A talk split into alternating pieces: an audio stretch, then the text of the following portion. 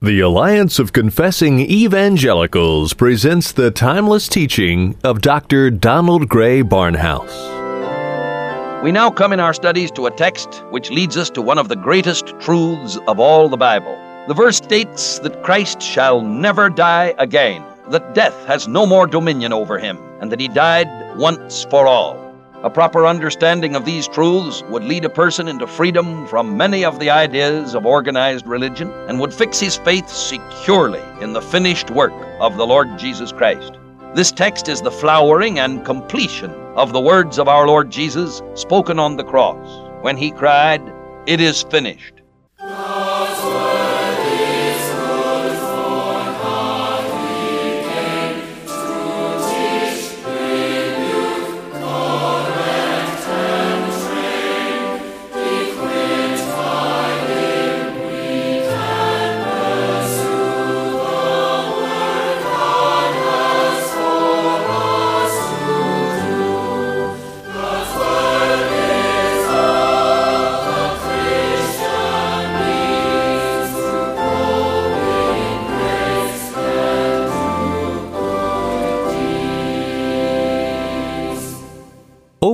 Half a century ago, the late Dr. Donald Grey Barnhouse, then pastor of 10th Presbyterian Church in Philadelphia, saw the need to spread God's Word beyond the hearing of his local congregation. He started the radio outreach which has become known as Dr. Barnhouse and the Bible.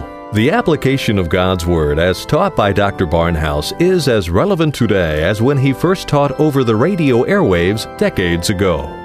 The message we will be featuring on today's edition of Dr. Barnhouse and the Bible is entitled One Sacrifice. Composer Franz Schubert never completed his musical masterpiece known as the Unfinished Symphony. But nothing could stop Jesus from completing his masterpiece of redemptive work. Just before he died on the cross, Jesus cried out, It is finished.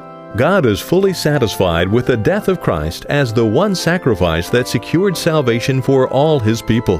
Do you behold God's sacrifice of his only begotten Son with wonder and gratitude? The scripture text for this edition of Dr. Barnhouse and the Bible, Romans chapter 6 and verses 9 and 10. Here again is Dr. Donald Grey Barnhouse with a message entitled One Sacrifice. Through the Lord Jesus Christ we come unto thee, our Father and our God, and in the Holy Spirit. Thou alone art able to see the depth of our need, and thou alone art able to be the fulfillment of all that need. Wilt thou bless thy truth to each heart, and use it to thine honor and thy glory? We think of all those who have special problems in this hour. Wilt thou be very near to them, to comfort and to bless? We ask it in the name and for the sake of our Lord Jesus Christ. Amen. Our text continues our study in Romans 6, using verses 9 and 10. Knowing that Christ, being raised from the dead, dieth no more, death hath no more dominion over him. For in that he died, he died to sin once, but in that he liveth, he liveth unto God. This text is the flowering and completion of the words of our Lord Jesus spoken on the cross, when he cried, It is finished. It is finished. Christ, being raised from the dead, dieth no more. Several years ago, a young man came to me after a session of the Sunday school in our church. The lesson had concerned the origin of sin. The teacher had pointed out that sin began in a sinless universe by the rebellion of a created angel.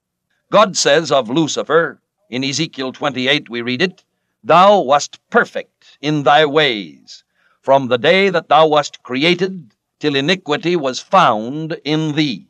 The young man asked me how we could be sure that this same process would not occur again, and that sometime in the future, even after the second coming of Christ, another angel would not rebel and start the same cycle of sin over again. I answered that if such an outbreak should occur, it would be necessary for there to be another manifestation of the righteousness of God and another exhibition of His grace in sending Jesus Christ to die in order to save sinners from such a fall. But we have here in our text the assurance that Christ shall never die again. And thus we have the assurance that sin will never break out again in this universe forever. I believe that this text also has its bearing on the question as to whether there is life on any other planet. Are there any beings on Mars? Are there creatures with interplanetary spaceships that are coming into our atmosphere with flying saucers or other instruments that might hold potential menace for us? I think we may answer the question in the negative. There cannot be such creatures. The reasons are as follows. If there were other creatures, they would be of one of three different categories. They would be angel beings that were faithful to God, in which case we would have no fear of them whatsoever, since God tells us that all of His faithful angels are spirits that are created for the purpose of ministering to the needs of those who have been redeemed by Christ and who have become the heirs of salvation. And this we read in the last verse in Hebrews 1. Or in the next place, they would be angels that had followed Satan, who is the prince of this world and the prince of the power of the air. If this were the case, we would know from all of the teaching of the Bible that Satan's force is a limited one, and that it is concentrated on this particular earth, and that it is going to come to the end that has been announced in the book of Revelation. But thirdly, and most important from our point of view, if there were creatures on other planets that were inimical to us, that would mean that they were sinful beings who needed a Savior. And it would have been necessary for the Lord Jesus Christ to go to those other worlds and die there for the sins of these beings. But our text assures us fully that the Lord Jesus Christ died once for all, and that he shall never die again, and that death hath no more dominion over him.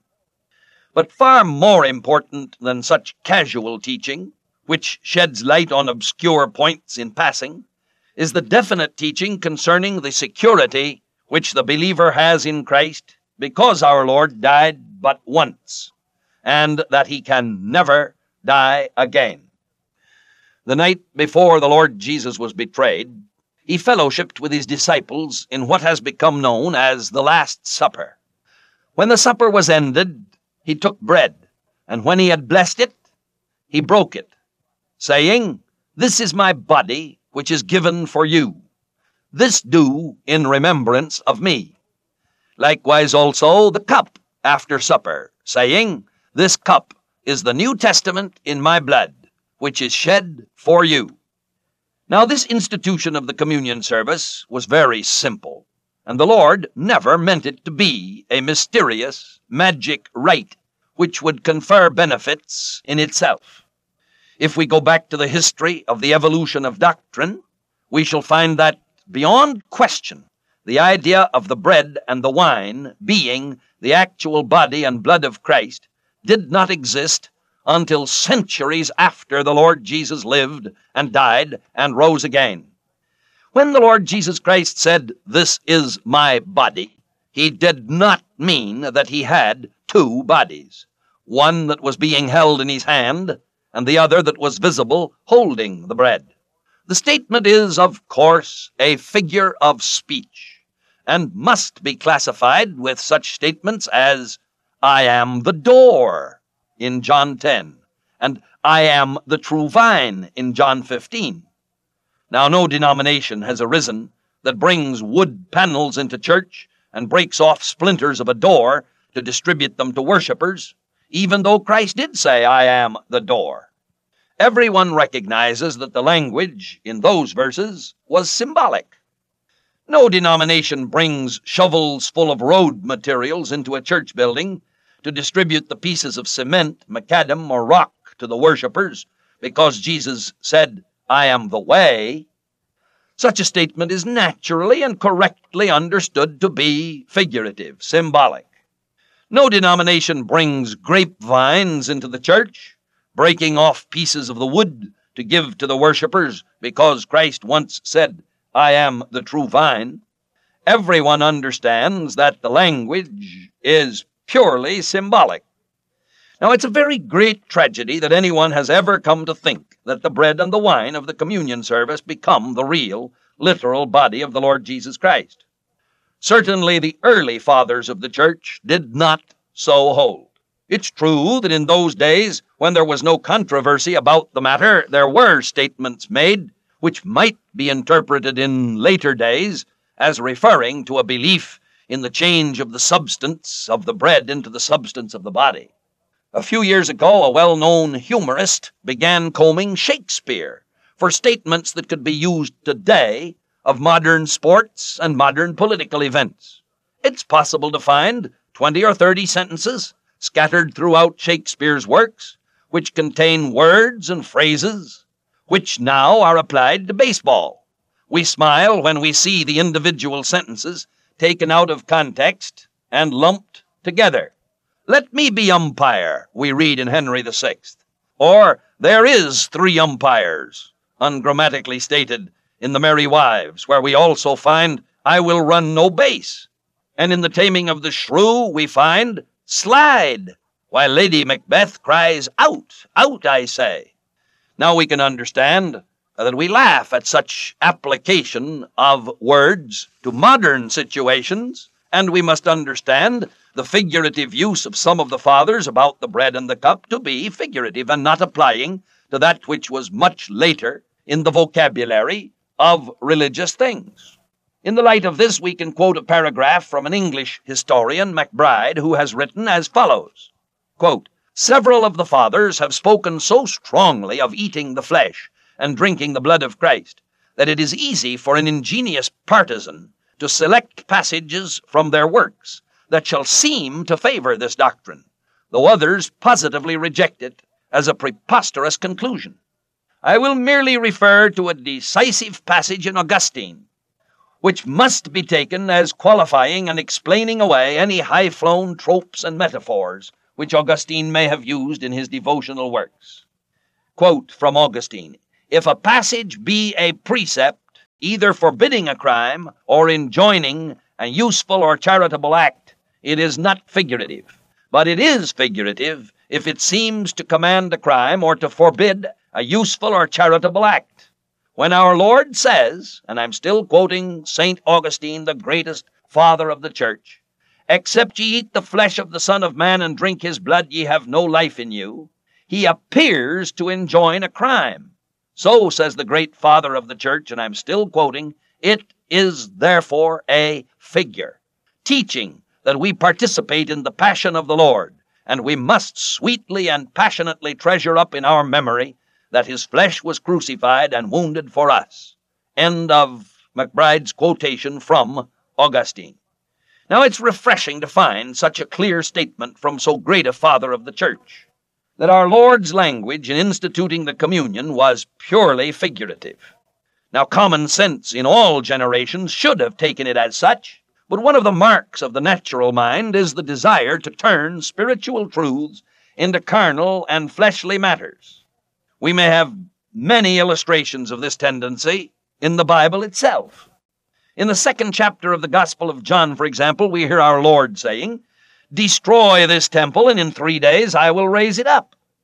Now, those who heard him immediately thought of the temple in terms of stones and bricks and masonry, while he, as it is written, was speaking of the temple of his body, which would be raised from the dead following his crucifixion. In the third chapter of John's Gospel, our Lord spoke of the necessity of being born again, and Nicodemus thought in terms of obstetrics, and wondered how a man could enter the second time into his mother's womb and be born. Christ, of course, was speaking of the new birth by the means of the Holy Spirit in the life of the believer. While in the fourth chapter of the same gospel, the Lord spoke to the woman at the well of the water of life, which he offered to her. She immediately thought in terms of the liquid H2O. When the Lord pursued the matter further, she thought in terms of plumbing, and asked that she might have the living water, which he would give in order that she would not be under the necessity of coming down the hill to draw water from the well. Some time later, on the same afternoon, and recorded in the same chapter, the disciples had come back to the well from the trip to the village where they had bought provisions. As the disciples were eating, the Lord abstained, and his followers besought him to eat. He answered, I have meat to eat that ye know not of. And the foolish disciples immediately thought in terms of food, and wondered who had brought him his lunch. But he, of course, was speaking of spiritual food, which had given him strength. And in the sixth chapter of the Gospel, the Lord declared, I am the living bread which came down from heaven. If any man eat of this bread, he shall live forever, and the bread that I give is my flesh, which I will give for the life of the world. The immediate thought of the leaders of the people was that here was an expression of cannibalism, and that such a thing would be impossible. No more examples are needed. There are many others in the Bible, but the pattern is sufficiently set forth to show the natural trend of the heart that has not been spiritually instructed in Christ. Now, with reference to the false teaching that the bread and wine are not figures, but the very body and blood of Christ, we have seen Augustine's flat statement that such a doctrine is false, and that the language must be understood as figurative. The false doctrine was never taught officially in the church until almost 800 years after Christ. It was the Second Council of Nicaea in 787 that presented the error in partial form, but the full doctrine of corporeal presence was first put forth by Radbertus in 840. Now, in the centuries that followed this date, true learning declined and superstition grew rapidly. The Dark Ages were truly upon civilization. While a few voices spoke out against the error, notably Bertram and Berengarius in the 11th century, the error was finally decreed by the Lateran Council in 1215, at which time the word transubstantiation was invented. We recognize the prefix trans, across, as we use it in such words as transatlantic and transcontinental. The other part of the word we see to be our word substance. The doctrine was that the real substance of the body of Christ was carried over into the bread and the wine of the communion service. The decree of the Lateran Council in 1215 was, quote, There is one universal church of the faithful, outside of which no one at all is saved, in which Jesus Christ himself is both priest and sacrifice, whose body and blood are truly contained under the shapes sub speciebus, the kinds of bread and wine in the sacrament of the altar, having by the power of God been transubstantiated, the bread into his body and the wine into his blood, so that, for perfecting the mystery of union, we ourselves might receive of him what he himself received of us. Unquote.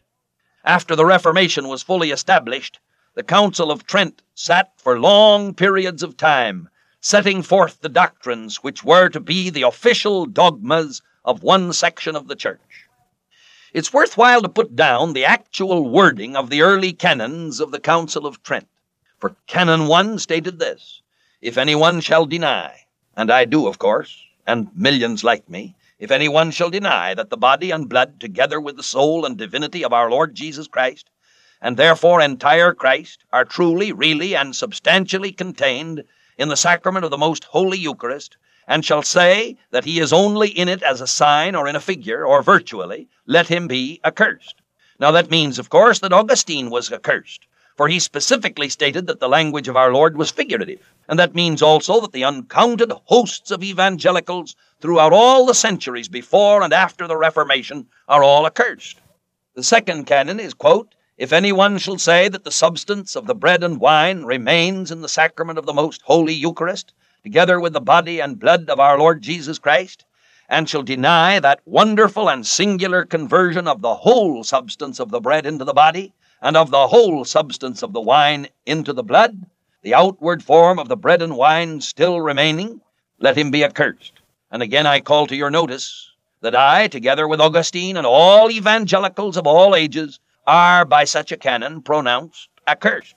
The third canon says, quote, if any one shall deny that in the venerated sacrament of the Eucharist entire Christ is contained in each kind, and in each several particle of either kind, when separated, let him be accursed. Unquote. And once more the doom of Augustine and all the other evangelicals of all centuries is pronounced. Finally, the fourth canon states, quote, If any one shall say that after consecration the body and blood of our Lord Jesus Christ is only in the wonderful sacrament in use whilst it is taken, and not either before or after, and that the true body of the Lord does not remain in the hosts or particles which have been consecrated, and which are reserved or remain after the communion, let him be accursed. Unquote.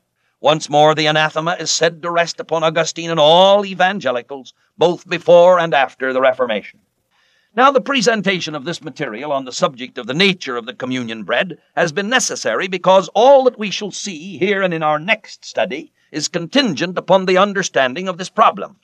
If Christ has died once for all, then he cannot die in the communion bread today. And he has died once for all in Jerusalem, more than 1900 years ago.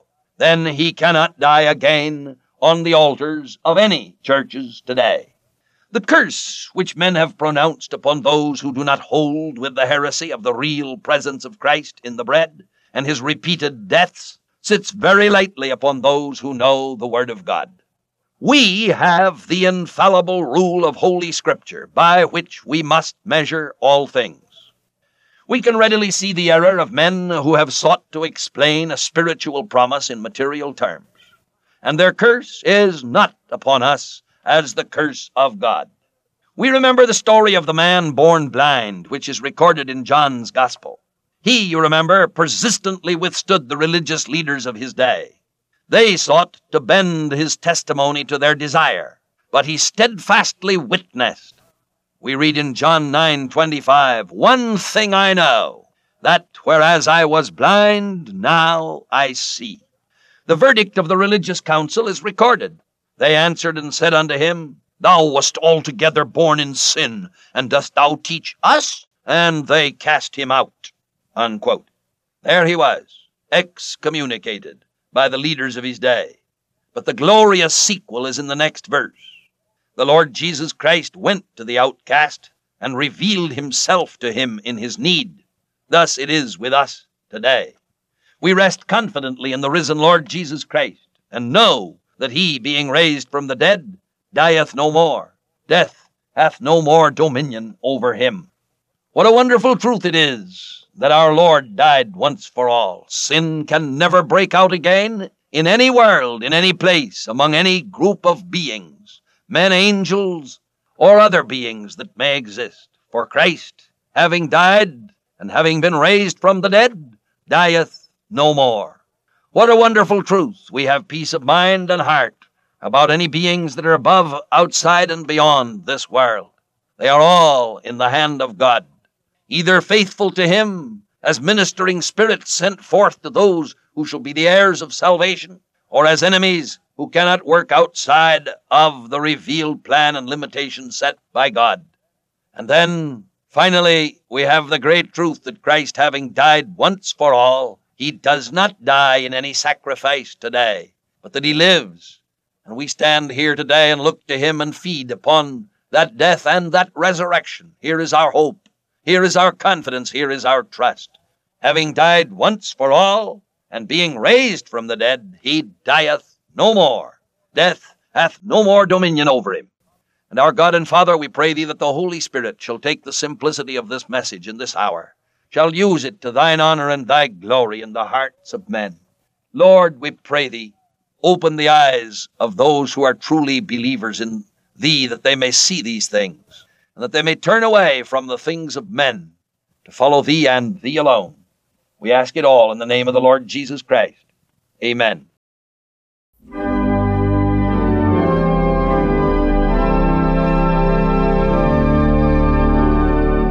Jesus, I am resting, resting in the joy.